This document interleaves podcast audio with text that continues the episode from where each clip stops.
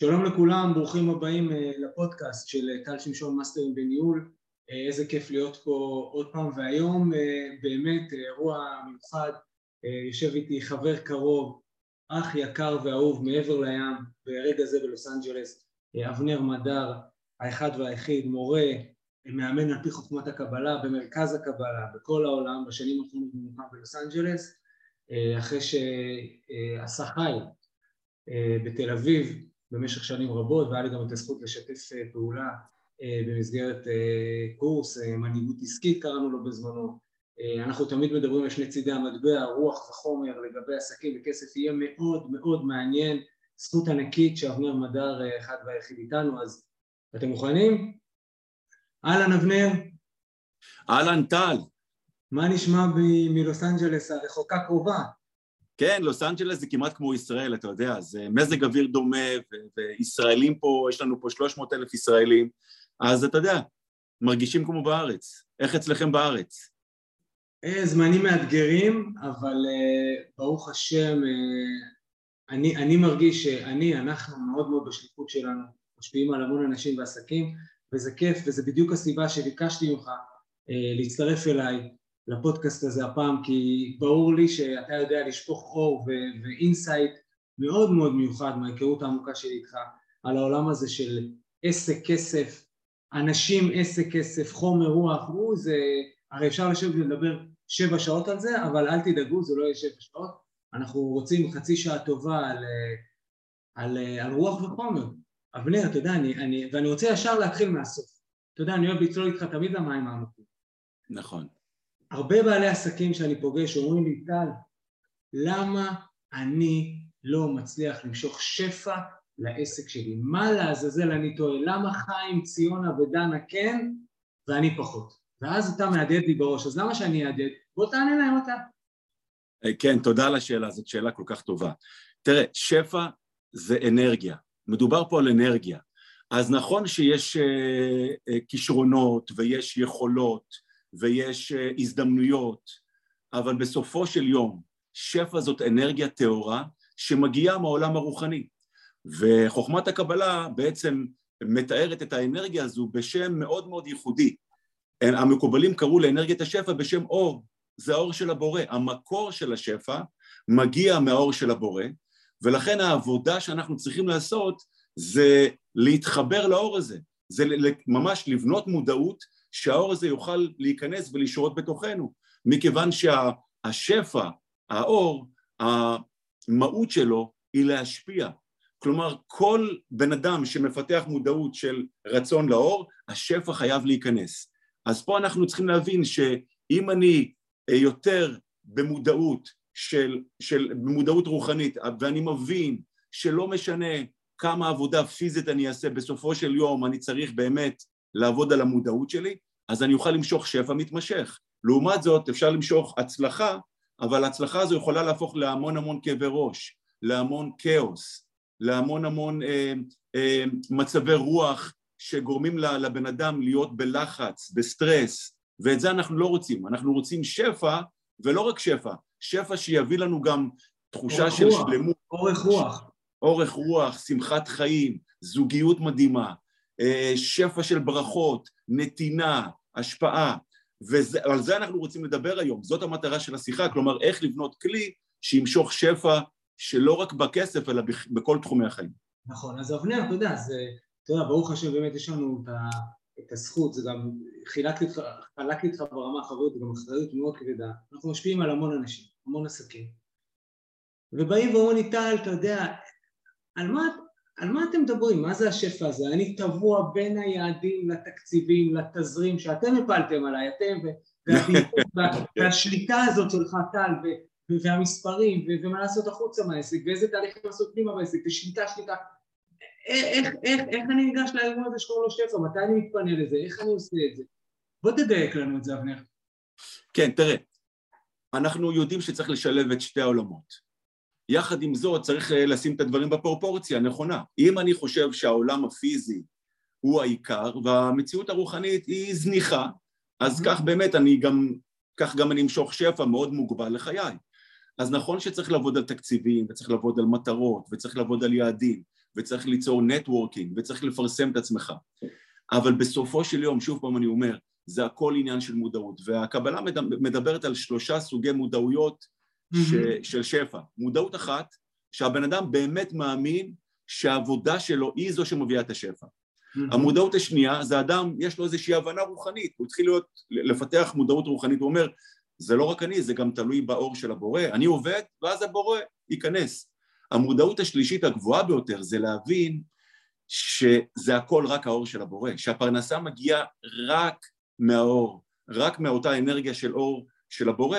נכון שאני צריך לדבר ולבנות קליינטים וכן הלאה, אבל זה לא מה שיביא את השפע. הקליינט לא יביא את השפע, המוצר לא מביא את השפע, אלא רק המודעות שלי שאני מבין שזה הכל מגיע מהאור של הבורא, לכן אני בונה כלי, אני כלי ריק, ואני רוצה למלא אותו באור. אז פה נכנסת גם עניין של ענווה, להבין שאני לא יכול לתת לאגו שלי, כי כתוב בכתבים של המקובלים, כל אדם שזוכה להצלחה, אפילו אם הוא אדם הכי רוחני שיש, האגו שלו הולך ועולה. וככל שהאגו הולך ועולה, המודעות, האנרגיה של האור הולכת ומתרחקת. אז זה דבר מאוד מאוד עקרוני. אם אני עכשיו בעל עסק, אני יושב וחושב, אני עכשיו בעל עסק, יש לי, ואפילו אני מצליח באופן יחסי, יש לי מפעלים לעיבוד שבבי, יש לי משרד תכנון גדול, יש לי חברת נדל"ן גדולה, אני אנסה לחשוב ככה על טייפקסים של לקוחות, יש לי חברה גדולה בעולם המוטו, ואני שומע עכשיו את אבנר וטל, אני אומר, הרי האחריות היא על הכלי, אני צריך להגדיל, הרי איך אבנר מדר לימד אותנו, צריך להגדיל את הכלי כדי שייכנס כמה שיותר אור, נכון? מה זה אומר להגדיל את הכלי? זה מתחיל בזרע של המחשבה של העסק, העסק מתחיל ברמת הזרע, אם העסק בא כתוצאה מתחושה של חוסר, ואני רוצה לעשות, ואני רוצה להוכיח, זה בסדר, אבל זה לא הדבר האמיתי. הדבר האמיתי זה באמת להתחבר לשליחות שלי. כלומר, הפרנסה מגיעה בשפע כשאדם מתחבר לשליחות שלו. כל אחד צריך להבין מה הייעוד שלי, איפה אני חזק, איפה החוזקות שלי. זה יכול להיות באזור ההוראה, זה יכול להיות באזור הריל אסטייט, זה יכול להיות באזור הרפואה, זה יכול להיות באזור מוצר מסוים שאתה מרגיש שאתה באמת מחובר אליו, אבל המהות של העסק חייבת להיות מהות של נתינה. נכון שאנחנו רוצים למשוך, כן? אבל אני בא ממקום של נתינה. אם הזרע של העסק בא ממקום של נתינה, זה כבר זרע של שפע, ואחר כך צריך להוסיף על הזרע הזה רצון, כלומר אני צריך לבנות רצון, ותכף נבין מה זה אומר רצון, אבל הכסף מגיע למי שיש רצון אמיתי. כן, אתה יודע, ויש שם איזשהו כאילו קונטרסט אצל אנשים, מי שקצת פחות מנוסה, קוראים, תשמע, אני בעל מקצוע טוב, אבנר אמר לי ענווה, ואני לא בעניין שלי להיות פושר ולדחוף ולשווק, אני מגדיל את הכלי ויגיע אליי. אני אומר לו, רגע, עצור סוסים, זה לא אומר שאתה לא פרואקטיבי, כי אתה מכיר את התורה שלי בעל פה, ואתה יודע כמה אנחנו 3 פסים, ולרוץ אחרי התוכנית העסקית, אז נכון שאין קונטרסט מוסרי, נכון שאני יכול לשווק את העסק שלי, ולהסביר מה השליחות שלו, ועדיין לזכות לשפע? כן, לגמרי, אתה יודע, זה כמו שמדברים על מוטיבציה, כן? מאמן רוחני, או איזשהו מאמן מנטלי, שאומר מוטיבציה, קדימה, לקום בבוקר מוקדם, ולעשות, ולדחוף, ולא לוותר, ולהתמיד. אבל אם אין את הזרע של האור, אם אין את החיבור לנתינה, אז אוקיי, מוטיבציה למה? לרצון לקבל לעצמי. ורצון אנוכי, בסופו של יום, הופך ברכות בחיים שלנו לקללה. זה הופך לכאבי ראש, זה הופך לבדידות, זה הופך לגירושים, זה הופך לאגו, זה הופך לכל כך הרבה דברים שלא התכוונתי לזה.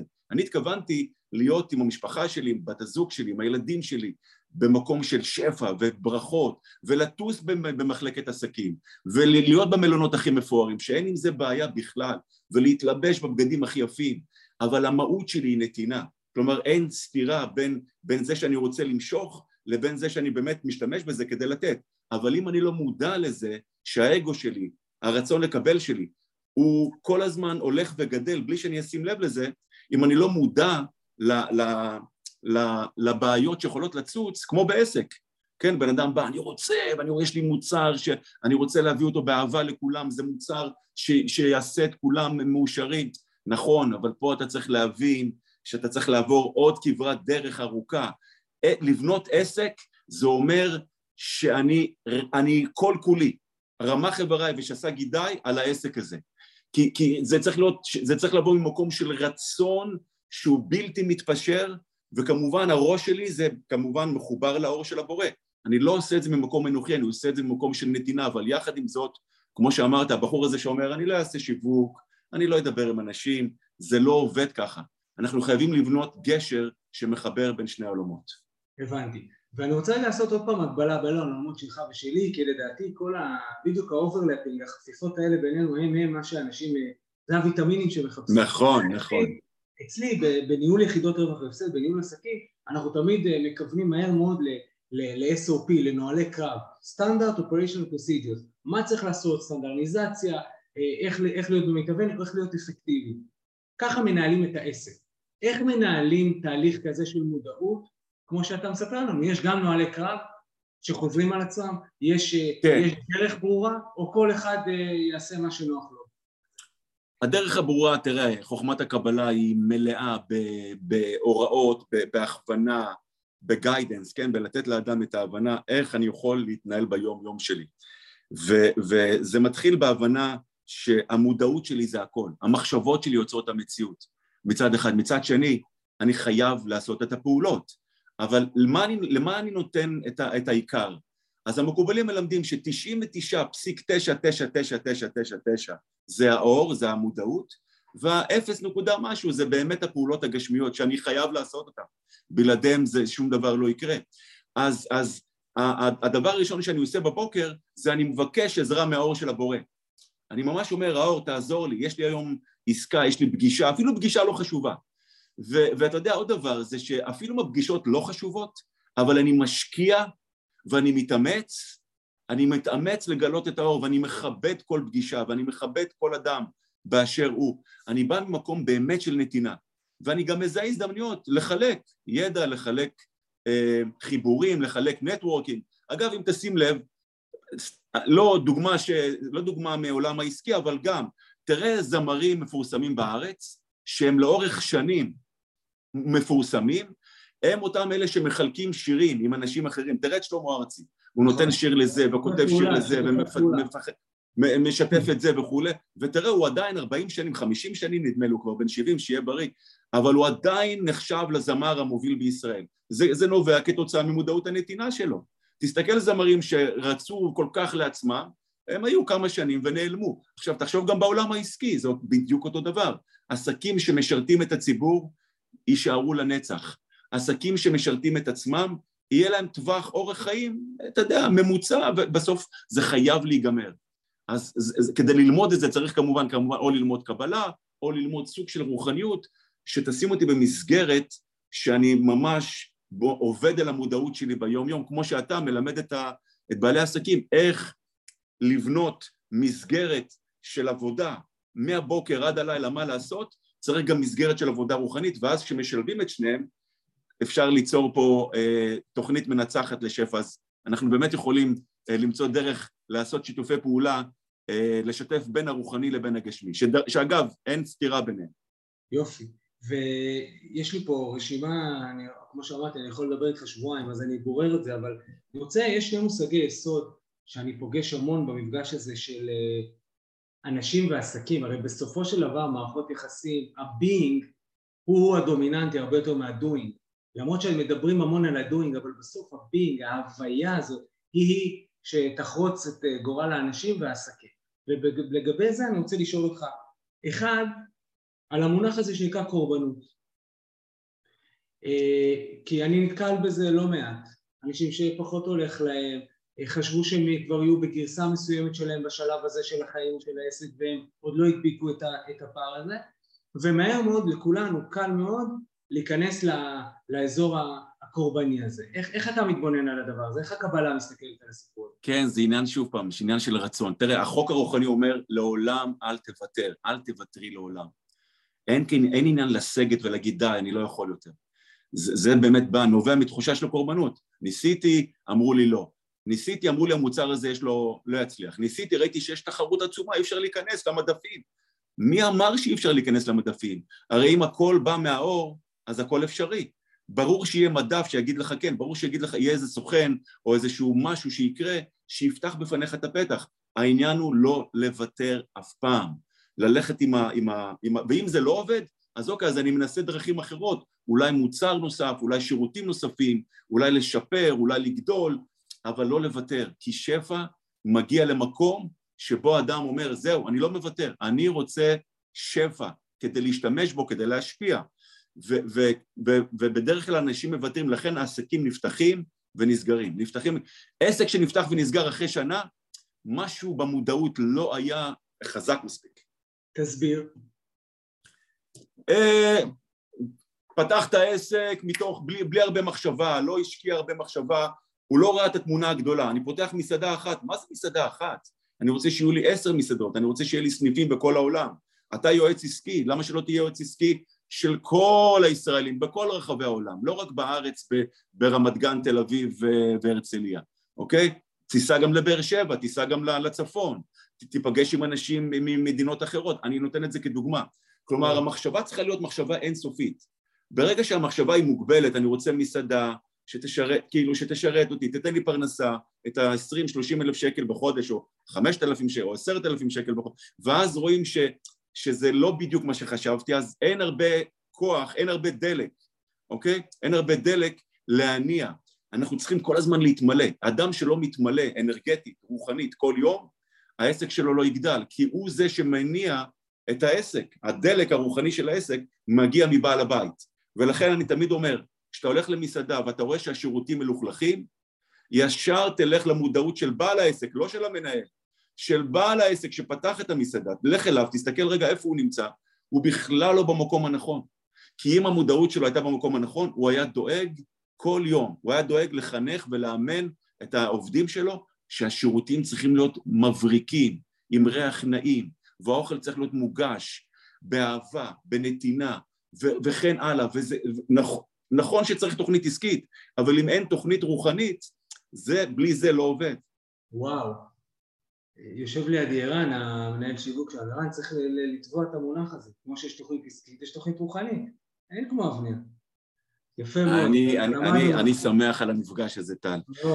וזה רק טיפה בים, זאת רק טיפה בים, באמת, אני גם יודע שמבחינתך זה גם טיפה בים, מה שאתה עושה. ברור, ברור, העולמות תוכן הם מאוד עמוקים, ואני אחפש את המקומות שהם מתמשקים, כי זה מרתק. תגיד, אני רוצה לקחת לך למונח הבא שרשום פה לפניי, והוא בן דוד של מה שדיברנו כרגע.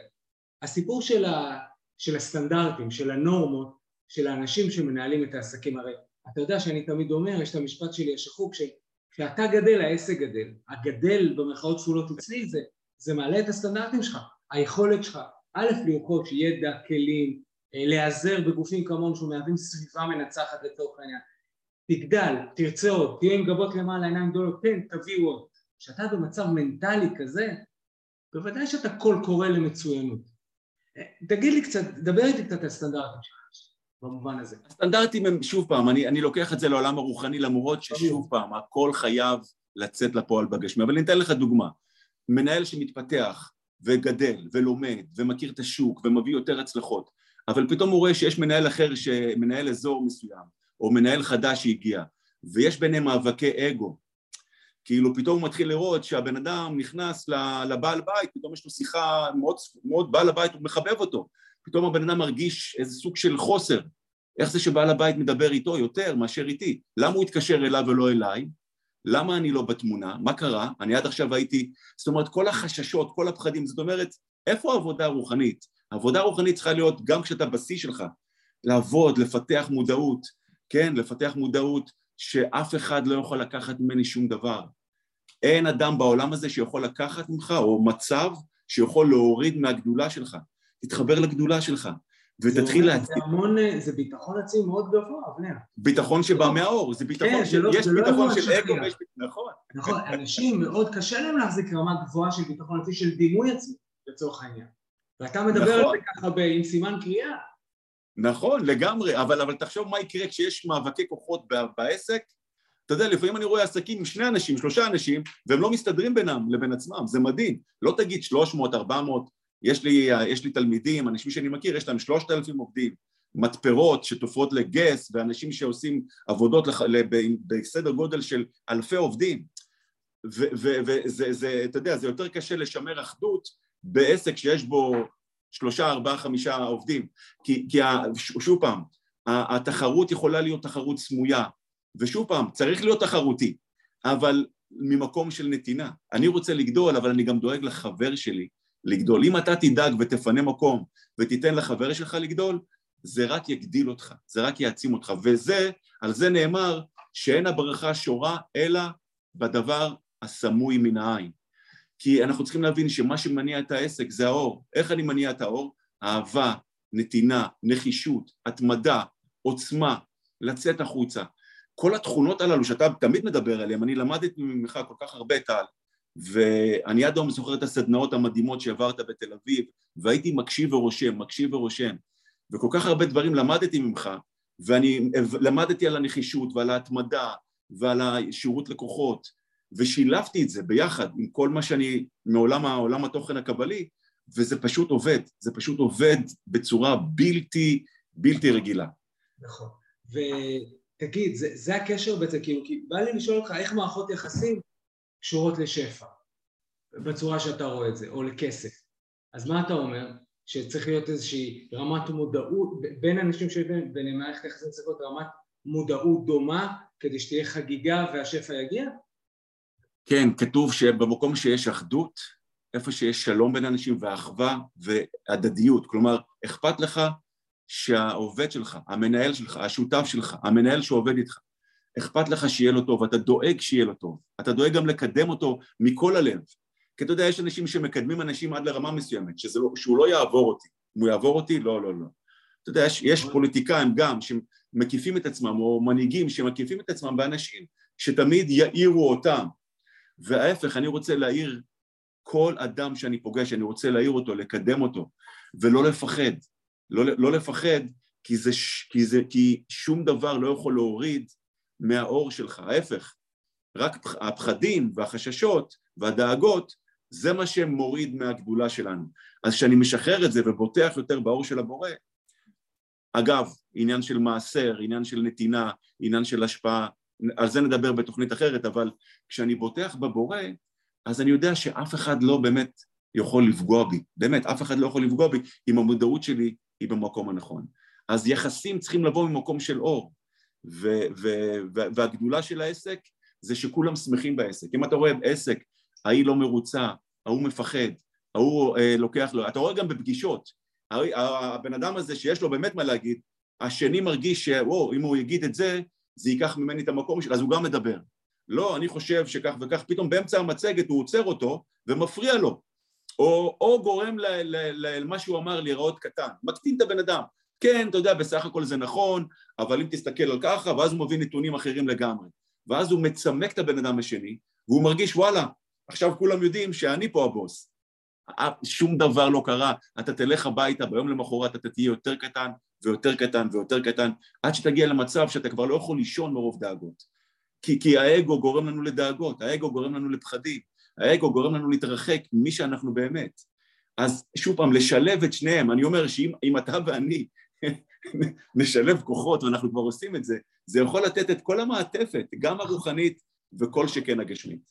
היום ישבתי, אני מגיע עכשיו מפגישה עם בעלים של חברה בעולם הנדל"ן, והוא אמר לי במילים, אני מתרגם לך את זה לישראלית יומיומי, אז אני לא סומך פה על אף אחד. בעסק שלו? בעסק שלו. אני לא סומך פה באמת על אף אחד, הוא באוברדוינג מטורף, הוא בלתת הנחיה ולבצע בעצמו בצנרת אחרת, והקונטרסטים האלה הם כל כך מעכבים, ואתה אומר לי זה באגו. אני אומר שאם הוא לא סומך על אף אחד, שיבדוק באמת למה. אם יש סיבות באמת מוצקות, שיפטר את כולם, שיביא צוות אחר, שיבחר אותם. ולכן חשוב את מי אתה מביא לצוות שלך, תבדוק את הבן אדם, תבדוק איך הוא מתנהג בבית, תבדוק איך הוא, לא רק הכישורים העסקיים שלו, כי יכול להיות שהוא בן אדם... רמת המודעות. לגמרי, אני בודק את האנשים שאני מצרף לצוות שלי, אני בודק את הדברים הקטנים, את הנתינה שלהם, אני רואה איך הם בבית, איך הם מתנהגים עם האישה, עם הבעל, איך הם מתנהגים באופן, כאילו אני מסתכל על התמונה הגדולה, ולא מסתכל על הכישורים העסקיים, כי כישרון עסקי זה דבר אחד, אבל כישרון, בדיוק, אפשר לרכוש את זה, אבל יש דברים נוספים. אם הוא אומר שלא סומך על אף אחד, זה באמת, זה מצמצם את העסק, זה מצמצם את האפשרויות שלו לגדול, כי באיזשהו שלב הוא יוצא לגדול, אבל הוא לא סומך על אף אחד, אז איך הוא יכול לגדול? אז אני אומר שהוא צריך לעשות פה איזושהי בדיקה באמת, בדיקה אחד על אחד, לבדוק, אם יש לו אפשרות להביא אנשים אחרים שיביא, אם לא שיתחיל לתת אימון לעובדים שלו, לאמן אותם. הנה, אתה תיכנס לעסק, תתחיל לאמן עובדים, תתחיל לעשות להם פעמיים בשבוע, בוקר, ערב, מפגשים, סדנאות, לעבודת צוות וכן הלאה וכן הלאה, ואתה רואה שהעסק הולך ועולה. בכל מקום שהמודעות, כל עסק שהמודעות שלו עולה לכיוון של אחדות וגיבוש, אתה תראה פתאום ההזמנות והכסף נכנס בלי גבול. הגדילו את הכלי, אבנר. לגמרי הגדילו את הכלי, לגמרי. יש מקום ללאור, ככה לימדת אותה. בדיוק, בדיוק. דיברנו על בין אדם לחברו, אני רוצה רגע שדווקא נפנה את המבט פנימה לבין אדם לבין עצמו, לא עם המקום, אלא בין... ובואו נדבר על אירוע מרכזי, אנחנו בדקות האחרונות, נכון? אבל חשוב לי מאוד עוד המונח הזה, מוטיבציה. הזכרת את זה ככה, אגבי, ואנחנו דיברנו לא מעט עכשיו על מערכת יחסים, וליישר קו במודעות, ואולי קצת הנאה בעין, איך אני מניע אנשים לידי. איך אני לעזאזל מניע את עצמי, מה יגרום לי להוריד את הרגליים מהמיטה בבוקר ולהגיד, הנני, הנה השלושה פסים של טל שמשון, אני על זה. אז יש המון דברים.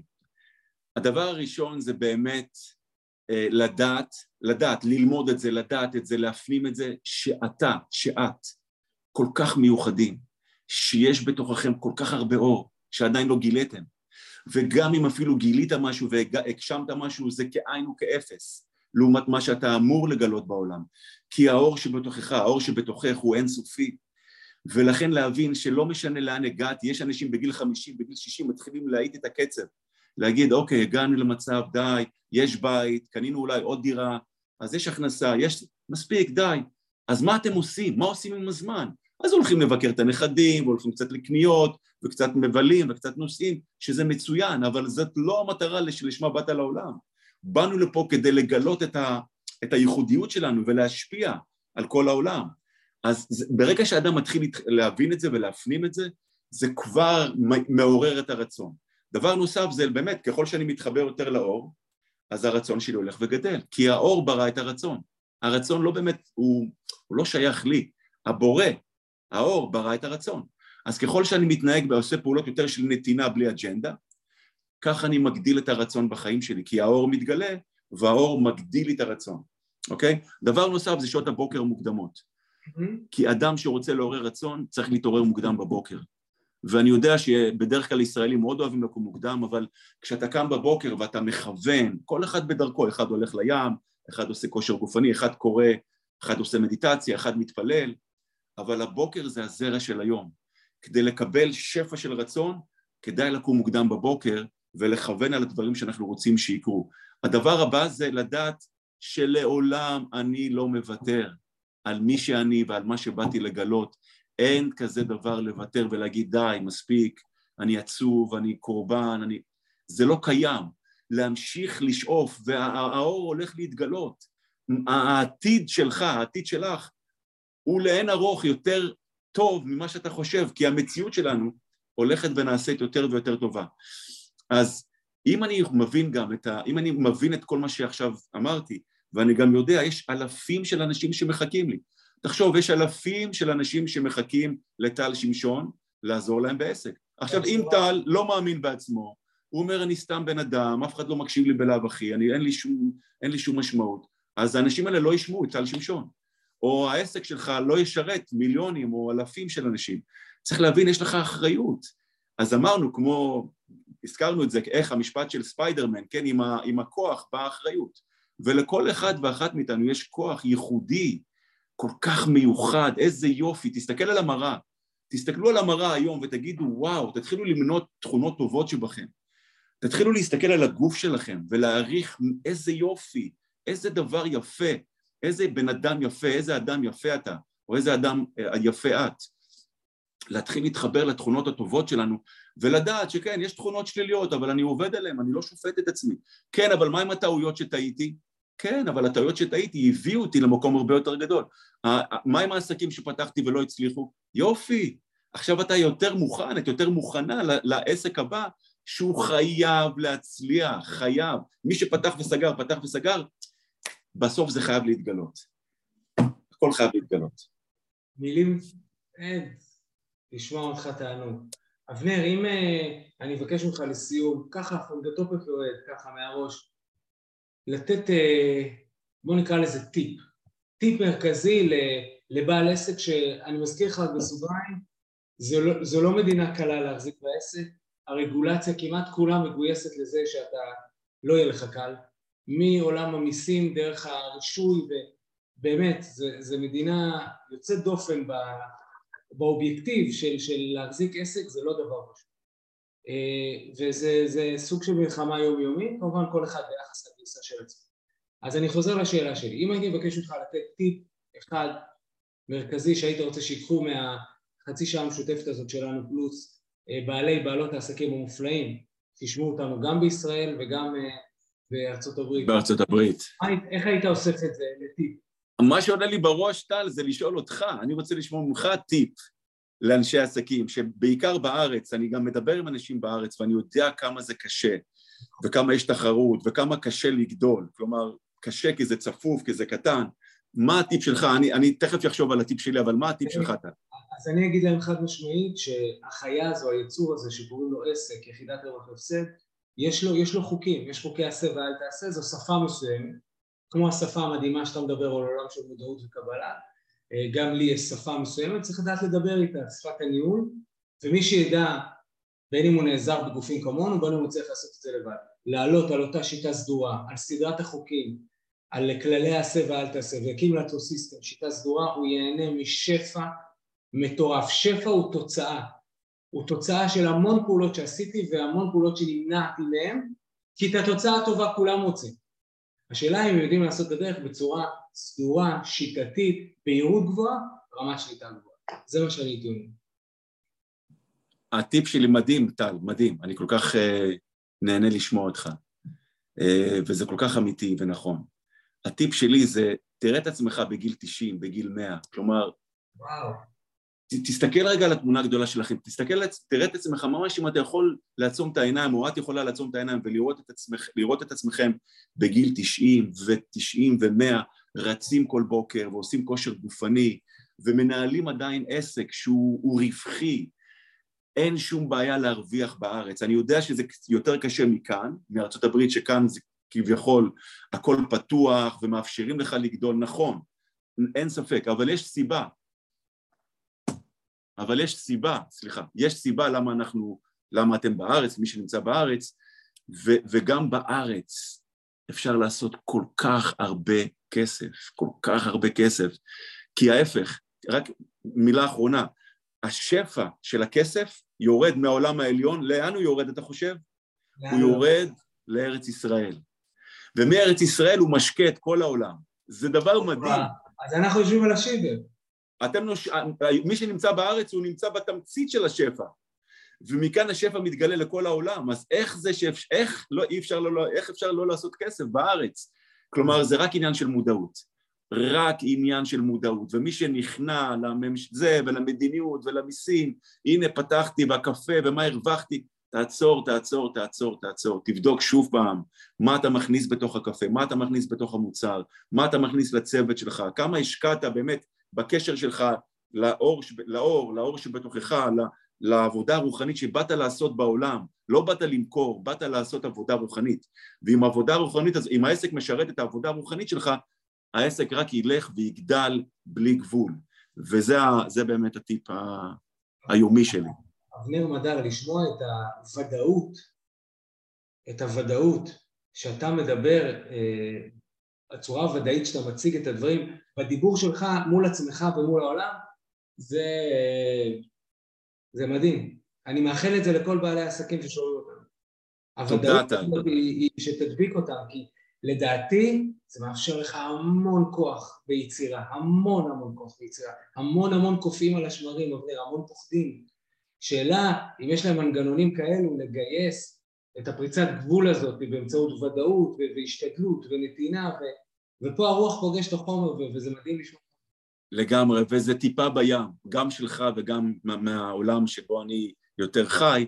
אנחנו כמובן נשמח לחלק עוד, אבל דבר אחד אני רוצה לאחל לכל הצופים ולכל הצופות שלנו, המאזינים והמאזינות, שבאמת דרך הצפייה, דרך השמיעה שלכם, שתתחברו לכוח של שפע אינסופי, שתהיה לכם ברכה והצלחה בכל מה שתעשו, וששערי השפע יהיו תמיד פתוחים בפניכם, שתוכלו להיות צינור של פרנסה והמון המון כסף שיביא ברכות לכם ולכל העולם. ותודה רבה לך טל על המפגש הזה.